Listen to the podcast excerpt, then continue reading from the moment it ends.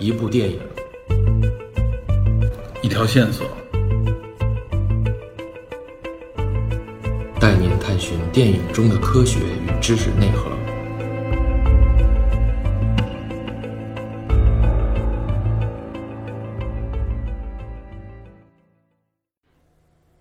Hello，大家好，欢迎收听本期的电影侦探，我是 Peter。眼看着2021年还剩下一个季度多一点的时间，虽然在这个疫情之下呢，电影行业受到了很大的冲击，但是呢，今年仍然有几部我个人非常关注的这个影视作品呢即将上映，而且都是我最喜欢的这个科幻题材。比如最著名的科幻 IP 之一《Foundation》，呃，也就是这个阿西莫夫的《基地》系列，应该是本月底就在 Apple TV 上面以这种剧集的方式播出。还有就是这个二十年之后有幸回归的这个划时代科幻电影《Matrix》，应该是在年底啊全球上映它的这个第四部，叫做《矩阵重启》。那关于这两部科幻作品啊，电影侦探呢应该都会出节目聊一聊。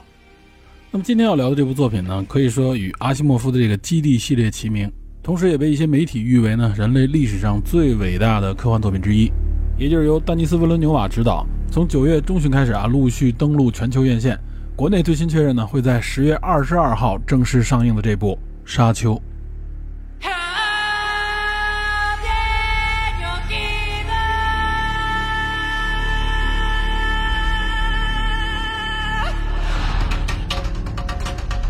沙丘这个概念呢，其实在现在看来啊，它已经算是一个沙丘宇宙了。其中包含呢，就是它的原著小说，包括衍生出来的啊前传以及续作。还有呢，就是改编拍摄出来的一些影视作品，以及呢很多的游戏作品。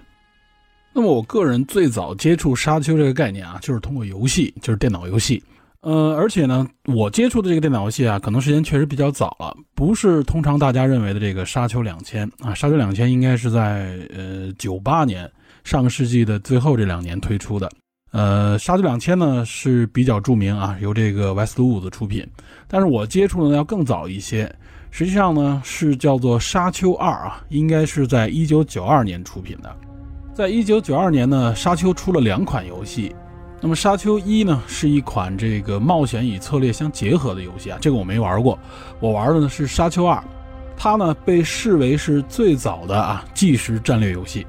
我记得当时玩这个游戏的时候啊，那个时候的电脑系统还都是 DOS，还都不是 Windows。那么我一接触到这个游戏呢，确实给我带来很大震撼啊，也就是它这个玩法。因为它是即时策略游戏，和以往的这种游戏不太一样，尤其是我们接触到的一些啊，像日本游戏也好，或者说是这种关卡类的啊、动作类的游戏都不一样。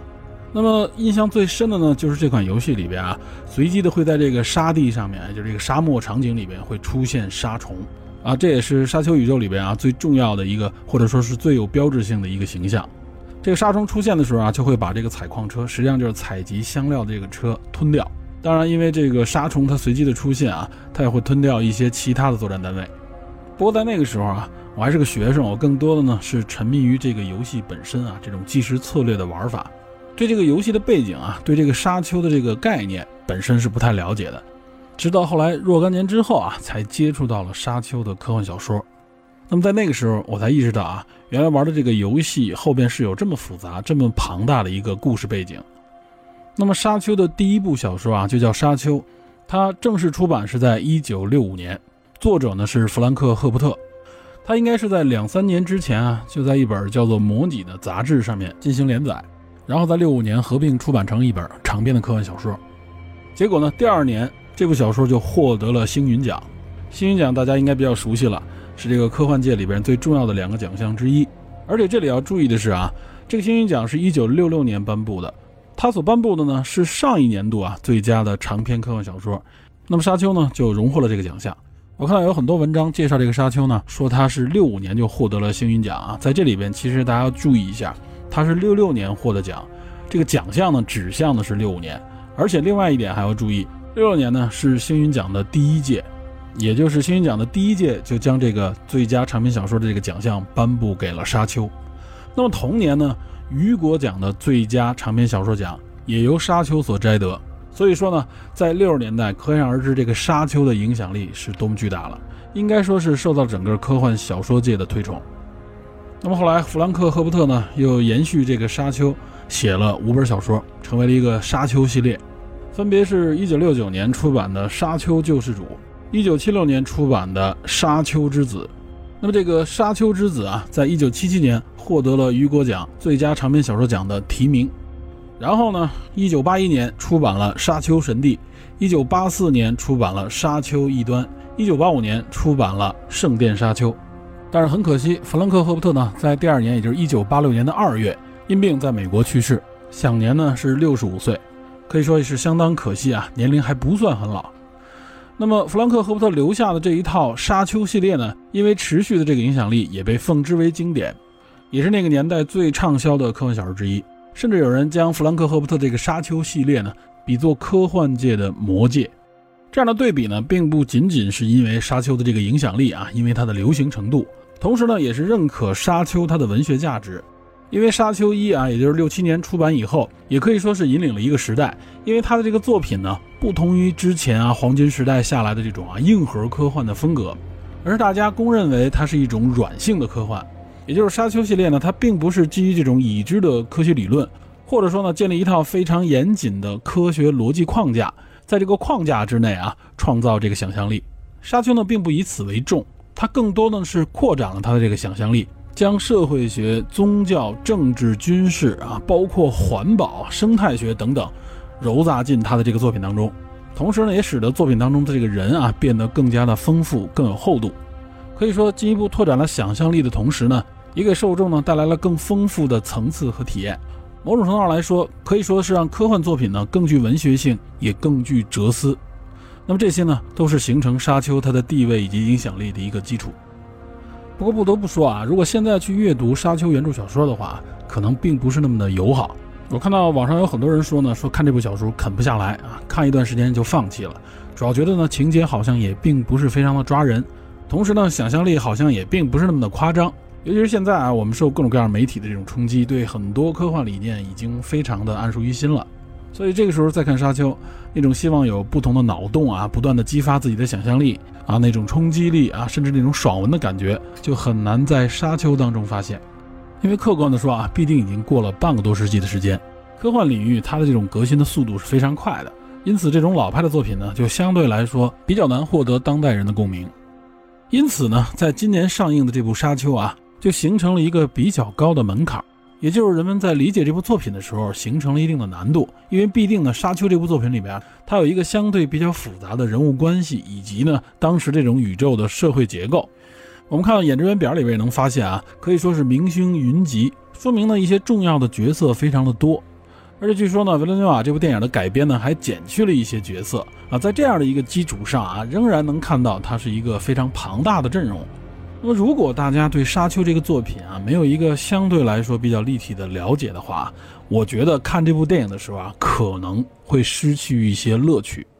因此呢，这也是我做这期节目的一个目的之一，希望呢就是给大家介绍一下《沙丘》它相关的一些背景，以及我个人所理解的啊它背后蕴含的一些我认为比较有意思的点，给大家呢讲解一下。我认为呢，如果大家了解了这些信息之后啊，有机会再去看这部电影的时候。起码应该可以增加更多的观影乐趣，而且我个人啊也非常喜欢维伦纽瓦这个导演啊。我们电影侦探的第一期节目说的就是《降临》啊，就是维伦纽瓦的这个作品。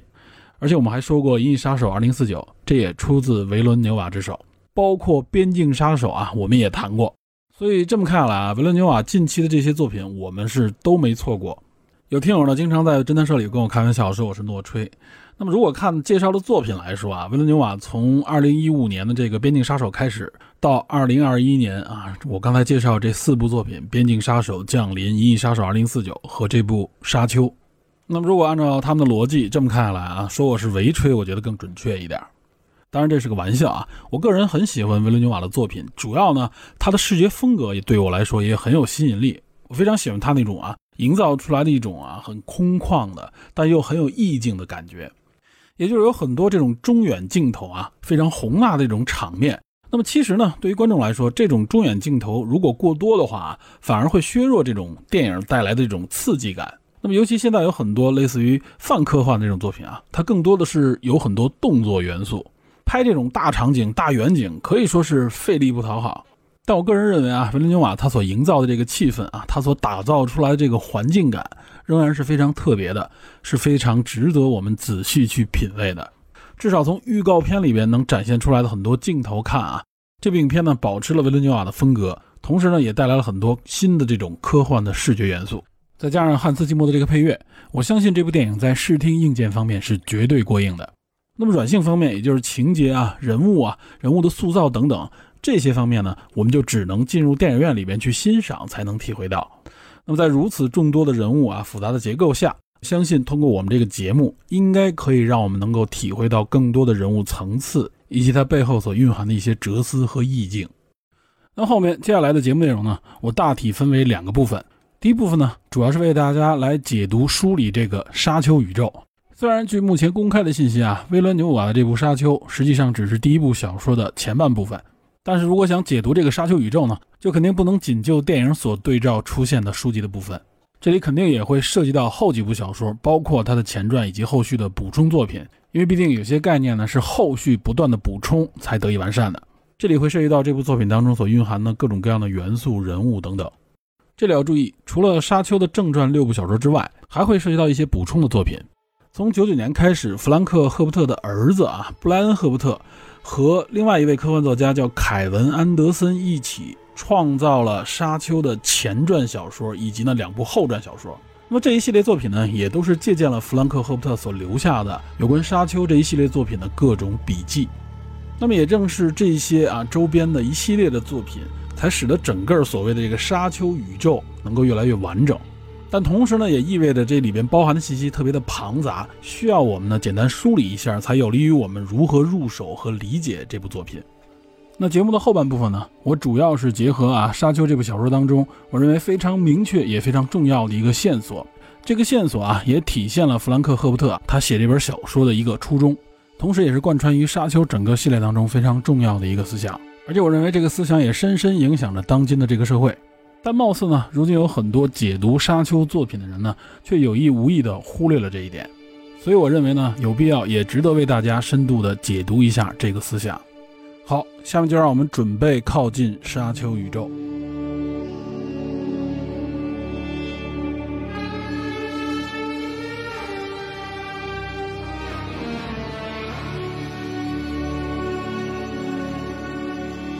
沙丘的原著作者弗兰克·赫伯特。据说呢，他很小的时候就非常喜欢阅读和摄影，在十岁的时候呢，就买了一台彩色胶卷相机。但是呢，由于家庭环境相对比较差，在一九三八年啊，也就是处于经济大萧条的时候呢，他就离家出走，搬到了哪儿呢？搬到了俄勒冈州，在俄勒冈州的塞勒姆啊，相当于是俄勒冈州的这个首府，和他的一位叔叔和姑姑住在一起。后来呢，不到二十岁就进入了报社工作。在二战期间，赫伯特呢也担任了随军的摄影师。在他负伤伤愈之后呢，继续在一些杂志社里工作，同时呢，他还就读于华盛顿大学学习写作。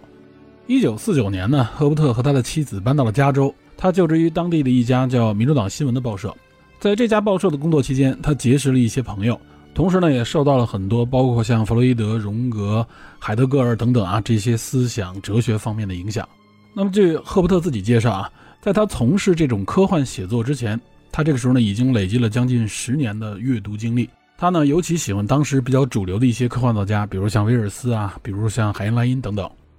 那么到了1957年，弗兰克·赫伯特呢，来到了俄勒冈州的一个滨海城市，叫做佛罗伦萨。这个不是意大利那个佛罗伦萨。这个城市的南边有一片当地非常著名的海滨沙丘。弗兰克·赫伯特到这里来，就是为了这片沙丘。他呢，针对这片沙丘，打算写一篇文章。这篇文章实际上是关于当地的这个海滨沙丘的治理。这里要注意，从二十世纪之初开始，当地人呢因为城市的建设和发展，就开始着手治理这片沙丘。那么进入五十年代，美国政府的农业部就对当地实施了一项计划。这个计划呢，实际上就是通过政府拨款啊、政府干预的方式来加强对这个移动沙丘的治理。因为呢挨着海，再加上海风，这个沙丘呢实际上就是不断的在向内陆移动，影响了当地的这个啊。城市建设包括道路等等，所以呢，农业部就制定了一项计划，就在这个沙丘地带啊，种植大量的这种啊耐沙植物，尤其是引自欧洲的一种叫做海滩草的植物。目的呢，实际上就是起到固沙的作用，从而呢阻止沙丘的流动，阻止沙丘淹没当地的这些高速公路，并且创造一个有利于当地社区发展的这么一个生态环境。那么，据赫伯特自己的回忆啊，他当时呢就打算把这篇文章的名字命名为《流沙却步》，实际上呢就是打算介绍一下政府的这个改造生态的项目。那么这类文章啊，其实对于我们来说，对于国人来说，应该比较熟悉啊，就是我们尤其是最近这几十年，经常能够看到啊，比如说政府引导的这种植树造林、绿化环境、改造环境啊，包括像阻止这个水土流失。尤其是有这个治理沙漠，并且呢要将这个沙漠改造成绿洲的各种新闻报道以及文章，赫伯特当时呢就是要完成类似的工作。那么他到达当地之后，通过调查，通过翻阅大量的这种材料数据，尤其是看到这种啊移动的沙丘，此时呢他突然灵光一现，产生了一个更加宏大的一个写作目标，也就是呢想写一个有关沙丘的科幻故事。他看到这种移动的沙丘。感觉呢，就像在沙海上的海浪一样，并且呢，看到建立在这种沙丘之上的生态环境，以及政府要改造的这种生态愿景。那么这个时候啊，一个大体的一个科幻小说的框架就在他大脑当中形成了。这呢，也就是《沙丘》这部小说的缘起。大家一定要注意啊，这里边有很多关键的信息，在我后面的介绍里边都有所呼应，而且呢，也非常的重要。就涉及到我们该如何理解这部作品，并且呢，由这部作品所引发的一些有关生态学的思考。这里注意啊，这个主题生态学实际上就是弗兰克·赫伯特啊他小说的一个重要的特点。那么《沙丘》呢，也被业内称为啊是第一部重要的生态科幻小说。弗兰克·赫伯特的后续作品啊，包括《沙丘》之外的一些系列作品，有关生态的思想啊，其实都贯穿于其中。赫伯特的写作方式呢，就是创造一个全新的生态环境。那么在这样的一个生态环境之下啊，建立复杂的社会生态、人物关系，从而呢来激发读者的这个联想和思考。那么五十年代末啊，赫伯特开始研究沙丘，并且呢准备相关的材料。这一共呢花了他前后将近六年的时间，这远比当时那个时代啊写一篇这种商业科幻小说用的时间要长得多。不过呢，他的这本小说呢也是遭到了多家出版社的拒绝。后来终于获得了在《模拟》杂志上啊出版他这本小说的机会，分为两部分啊，一共八期，出版了《沙丘世界》以及《沙丘先知》。这实际上呢就是《沙丘》这部小说的前身。后来呢，一家叫做奇尔顿的出版社啊，他的一位编辑斯特林拉尼尔，这个编辑呢实际上也是一个科幻作家，他呢相中了《沙丘》这部小说，于是呢就向赫伯特提供了一共七千五百美元的预付款，获得了《沙丘》这部小说的出版权。然后呢，将这个《沙丘世界》和《沙丘先知》合并成了一本，在一九六五年正式出版。那么出版之后，前面我们也介绍了，《沙丘》呢可以说是获得了圈内的认可，前后夺得了当年的这个星云奖以及雨果奖。据记载呢，到了一九六八年啊，赫伯特已经从这个《沙丘》作品当中赚取了将近两万美元的版税。虽然说呢，这笔收入远超当时啊普遍的这些科幻小说作家的收入。但是这笔钱啊，仍然不能支持赫伯特成为一个职业的科幻小说作家。此时呢，他仍然是兼顾着类似于记者啊、编辑的工作，同时呢，他还为一些机构啊提供一些有关社会学、生态学方面的这种顾问的工作。直到一九七二年的年底，赫伯特呢才正式从这个报纸、杂志社的这个写作工作当中退休，成为一名全职的啊小说作家。接下来，这个《沙丘》系列在七八十年代也取得了巨大的成功。赫伯特本人呢，除了专注于科幻写作之外，他呢也一直关注有关社会啊、有关自然生态方面的这个领域。同时，他本人呢也非常关心政治，而且是一个强烈的反战主义者，并且据介绍啊，他有一个远房亲戚是谁呢？就是约瑟夫·麦卡锡，也就是麦卡锡主义的这个麦卡锡啊，是美国共和党的一个参议员。赫伯特呢虽然非常反感并且反对铁幕后的这个苏联政权。但同时呢，他也非常惊讶于麦克锡主义啊对美国社会带来的一种伤害。他认为呢，这严重的伤害了美国公民的基本自由。那么在赫伯特的晚年，在他的作品当中也表达了他对政府的这种啊严重的不信任。他写到呢，所有的政府都面临一个反复出现的一个老大难问题。这个问题是什么呢？也就是权力吸引了病态的人物，不是权力会腐化，而是他对那些容易腐化的人有非常大的吸引力。这样的人非常容易产生一种暴力疯狂的倾向。一旦拥有权力之后呢，他们呢就会对暴力更加痴狂，产生一种上瘾的状态。那么赫伯特对权力啊，也就是对 power 的这种思想，这种质疑也贯穿于他的科幻作品之中。那么后人呢，有人评价赫伯特的这些科幻小说啊，认为他是软科幻的一个代表。这里所谓的软科幻，就是针对于之前黄金时代留下来的那种硬核科幻的一种啊对应性的称呼。那么也有一些读者认为呢，赫伯特的这种小说啊，《沙丘》系列更像是披着科幻外衣之下的一个奇幻系列的小说。但是我们不要忽略《沙丘》系列这个小说当中啊，有关生态学的一些描述，实际上呢，并不是一个软性的概念。好，这我们就是简单介绍了一下《沙丘》这部小说的缘起以及它整个创作的这么一个历程。那么实际上啊，沙丘小说我们说了，在七八十年代就非常的流行，所以呢，在那个时代啊，就曾经有影视行业的人想把沙丘搬上电影银幕，但是第一次尝试呢，最终以失败告终。有关这一段的故事啊，有一部纪录片非常完整的记述了这段历史。这部纪录片呢是在二零一三年上映的。由于今年呢新的沙丘电影即将上映，这部纪录片呢也受到了大家的关注。那么这部纪录片的片名就叫做佐格洛夫斯基的《沙丘》。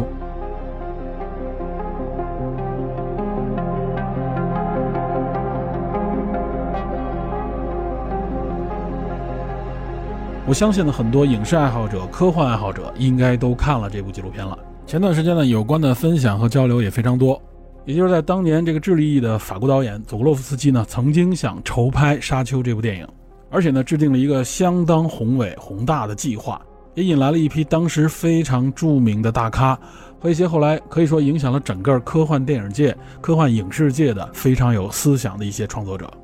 从这个纪录片里边，我们能看到啊，比如说他当时呢拉来了法国著名的这个漫画家尚吉罗，在漫画界呢也称他为莫比乌斯。佐格洛夫斯基呢就邀请他来做这个沙丘的视觉原画设定。尚吉罗还为佐格洛夫斯基绘制了非常珍贵的多达三千多张的电影分镜，可以说是将导演头脑当中啊对这个沙丘故事的思考与改编的高水准图像化，其实也就相当于将沙丘宇宙具象化。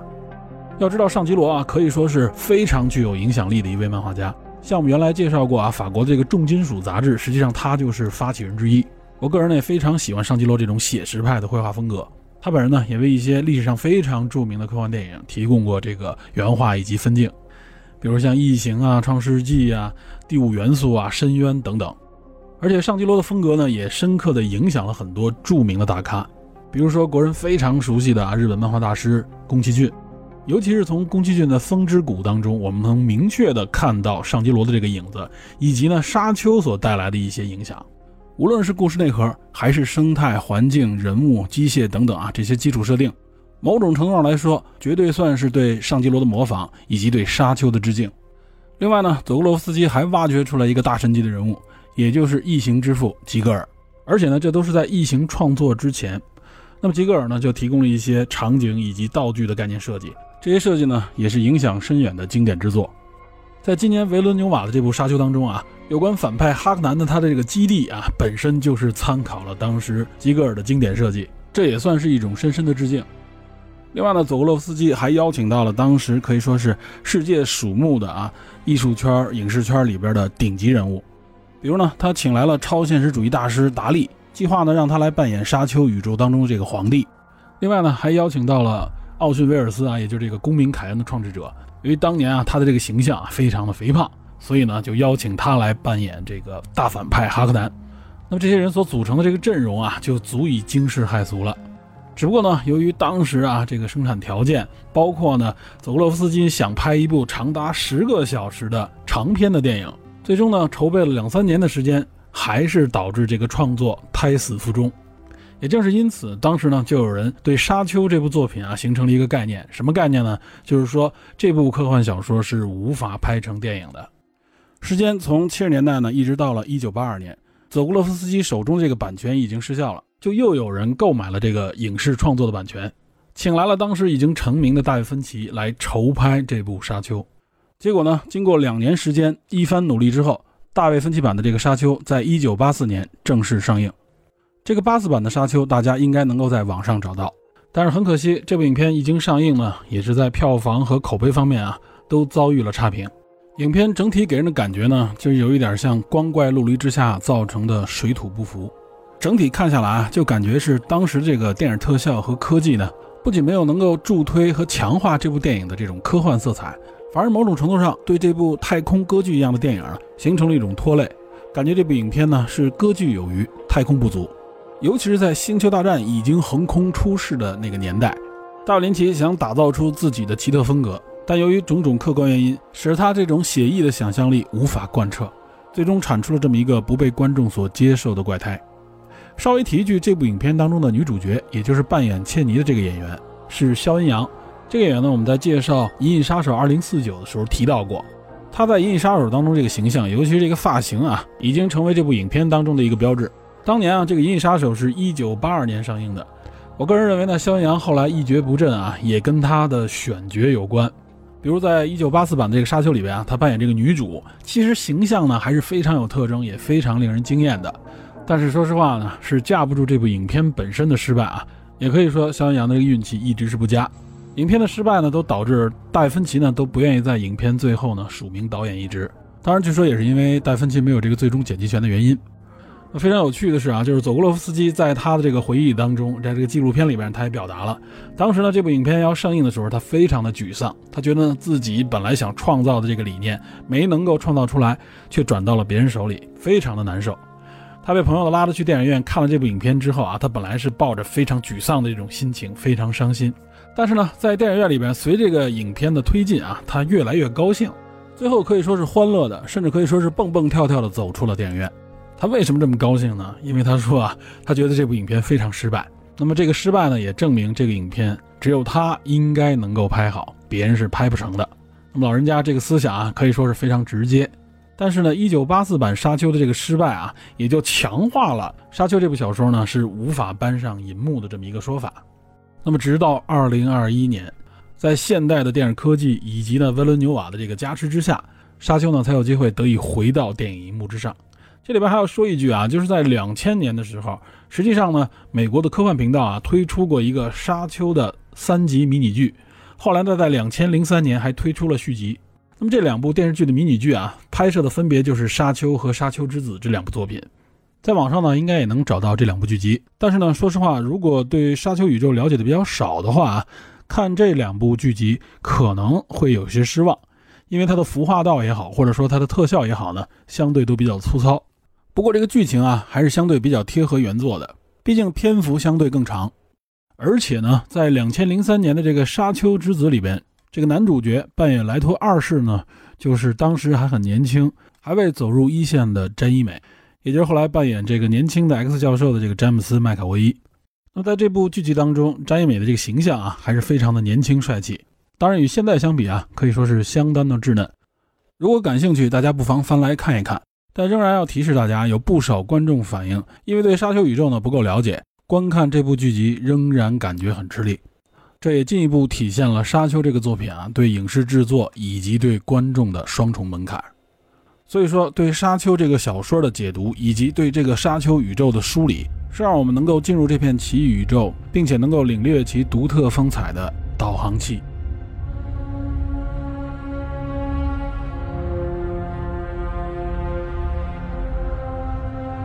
所谓这个沙丘宇宙啊，也就是我们身处的这个宇宙，但是这个故事所发生的这个年代，包括它所发生的这个位置呢，距离我们现代人类社会啊是非常遥远的。也就是我们要先确认一下它的时空坐标。首先说这个沙丘，这个沙丘呢实际上是一个行星的名字，这个行星呢叫 Arrakis，一般的国内的作品里译作阿拉基斯，也有的翻译呢叫做厄拉克斯。这颗行星的表面呢被沙漠所覆盖，因此呢这颗行星也被称作为 Dune，也就是沙丘。那么这颗沙丘星它具体所处的位置呢，在小说里面也是有详细介绍的。这颗沙丘星位于一个叫做 Canopus 的恒星的行星系之中。我们可以简单理解为啊，这个 Canopus 就是太阳。那么在这个太阳系之中的第三颗行星就是这个阿拉基斯沙丘星。那么这个叫做 Canopus 的恒星是真实存在的，而且呢非常有名。一般呢能在南部的天空上看到这颗星。这颗星呢是船底座当中最亮的一颗恒星，同时呢也是夜空当中的第二亮星，仅次于大犬座的这个天狼星。因此管这颗星呢也叫船底座阿尔法。那如果提到它的中文名，我相信大家就比较熟悉了。它的中文名叫什么呢？就叫老人星，也叫寿星。哎，一说这个寿星，我相信大家都都知道了。在我国的这个关于天文的这个传说中，也就是在南部天空有一颗非常亮的星，神话传说里呢，将这颗星称之为南极仙翁，哎，也就是我们俗称的这个寿星老啊，指的就是这颗星。我们一般说的这个福禄寿三星当中，这个寿星也就是南极仙翁，形象呢非常特别，过目不忘啊，就是一个光头的老年人啊，这个头非常大，长长的白胡子，拄着一个拐杖。啊，一般情况下，只要这个南极先锋啊，这个老寿星一出现，代表的什么呢？就是祝福长寿的这个意思。其实很多国家和地区呢，也有对这颗星的相关传说，这说明这颗星非常的明显。那么老人星距离我们呢，差不多有三百一十光年左右。这个距离啊，实际上是在八十年代才测明的。具体呢，就是一九八九年在欧航局发射的第一颗天体测量卫星，叫伊巴谷高精视差测量卫星。那么通过这颗卫星啊，测得这个老人星距离地球的这个距离差不多是三百一十光年左右。那在这之前呢，对老人星的这个距离测量啊，是一个估算值，误差非常的大。当时甚至有估算啊，认为这颗星可能距离地球上万光年。但由于这颗星非常的明亮，而且非常有名，因此作者就把有关沙丘星的这个故事安排在了这个遥远的行星系之中。好，我们明确了沙丘这个故事它缘起所发生的这个位置之后。我们来看一看它发生的时间，在沙丘的小说里边，它上来呢并没有直接的表述这个年份，而是在中间呢透露了这个故事所处的时间点。这个年份是哪一年呢？在小说里呢叫做标准纪年的一零一九一年，也叫公元一零一九一年。不过这里要注意啊，这个公元和我们通常所用的这个公元纪年是不一样的。它这个公元纪年指的是以宇航工会成立的这个时间点为原点的纪年。也被称为帝国公历，或者叫宇航公历。这个宇航工会啊，是一个非常重要的组织，在后边我们会详细介绍。所以呢，这个宇航工会成立的这一年叫做工会元年。那么这个工会成立之后呢，就叫做 A.G，也就是 After Guild。那在工会元年之前就叫做 B.G，也就是 Before Guild。根据沙丘这个系列里边的间接记录啊，这个工会元年相当于是我们这个公元纪年的一万六千两百年。那我们现在是二零二一年，那小说里这个工会元年也就差不多是一万四千多年以后。那么具体到沙丘这个故事的开端这一年呢，差不多是从今天开始算两万四千三百七十年之后。这个时间点呢，就是沙丘这本小说的故事的开端。好，这样我们就基本上有了沙丘这个故事的时空坐标。那么接下来呢，我们就要介绍一下沙丘宇宙里边的一些重要元素，它整个的这个社会结构。包括里边一些重要的组织以及重要的人物等等。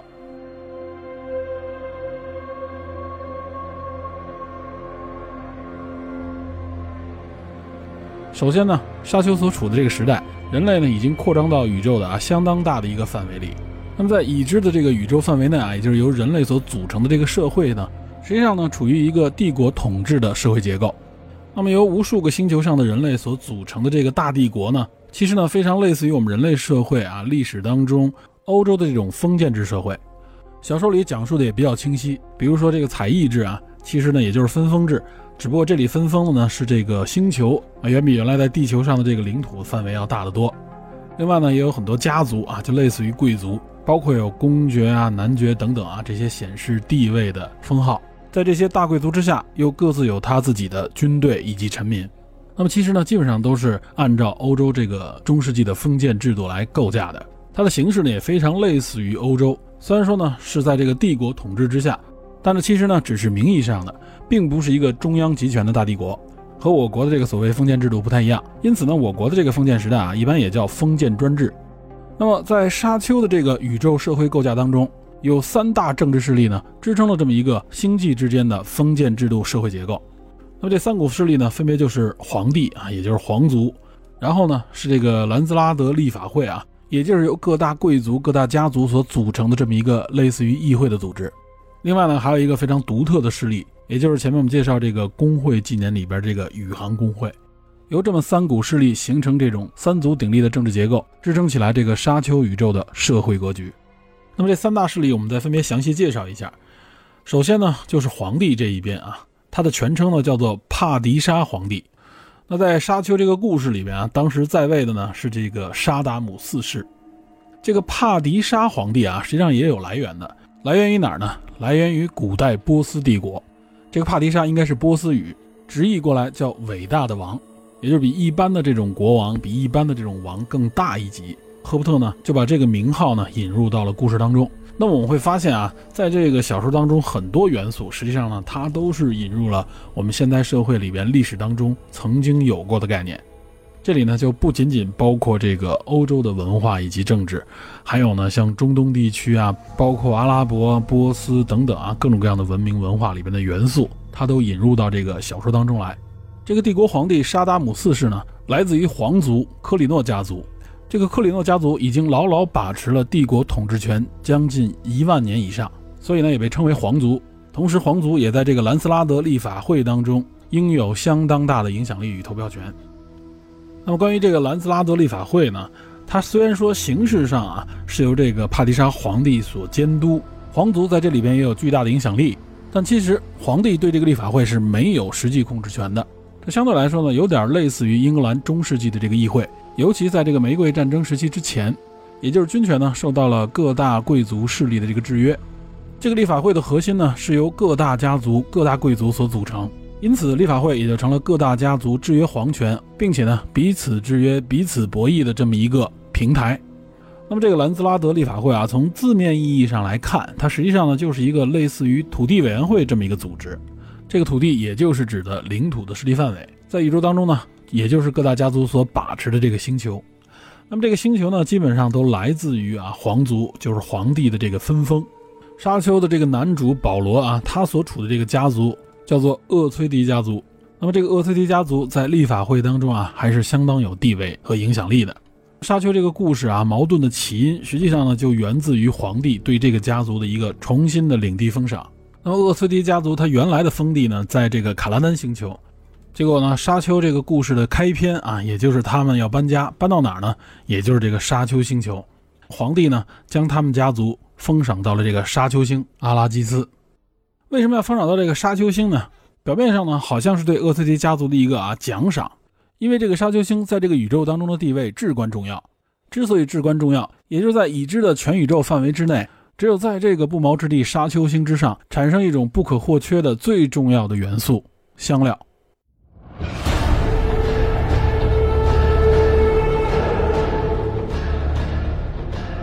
那么这个香料呢，也有翻译将它翻作美郎纸。这个狼呢，就是一个王字边，那边一个良，优良的良。那个琅琊榜的那个郎，就是这个狼字。不过呢，相对来说，还是香料这个词流传更广泛一点。这个香料极为的特别且稀有，对人类有巨大的用处。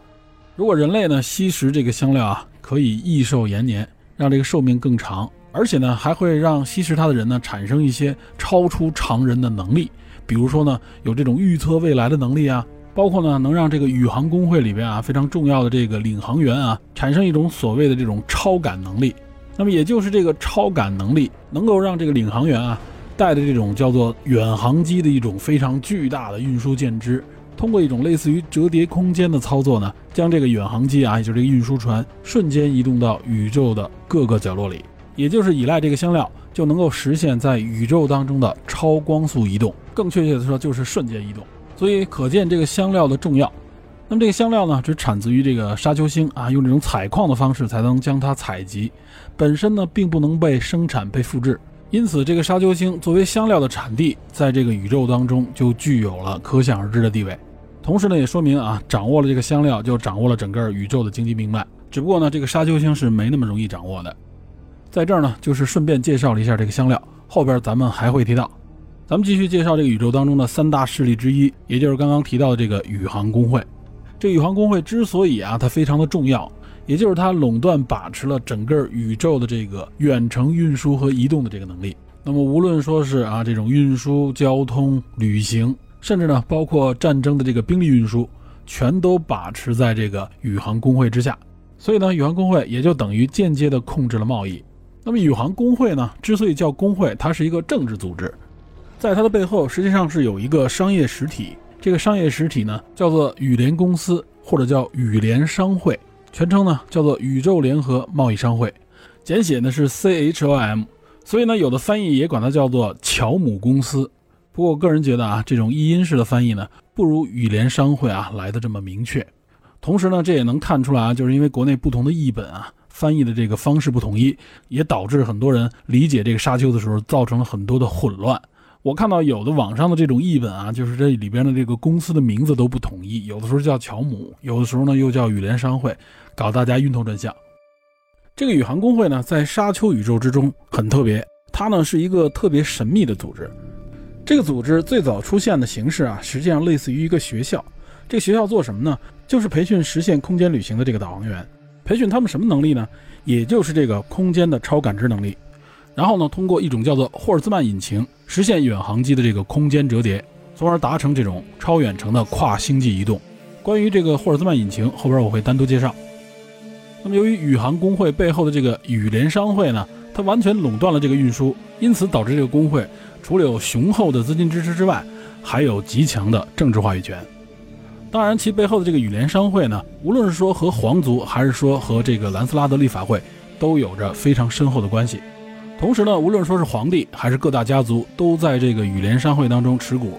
也就是在这个商会的董事会当中拥有投票席位。这就说明呢，由皇族以及贵族所组成的这个政治势力啊，它背后实际上呢也把持着整个宇宙的经济。说到这个宇航工会，结合我们身边的现实，它呢感觉稍微有一点像这个欧佩克石油输出国组织，也就是通过把持国际上啊大部分的这种基础能源的输出和运输，从而成立的这么一个政治组织。当然，现实里边的欧佩克，它不像这个宇航工会啊，在这个沙丘宇宙当中拥有绝对的垄断权。况且现实社会啊，远比沙丘宇宙来的复杂的多。因此呢，也只能说是作者稍微借鉴了一下这个组织。需要注意的是，在沙丘的小说当中，其实充满了和现实世界的关联和借鉴。有趣的是，有些内容借鉴和影射了历史，而有些内容呢，则预言了未来。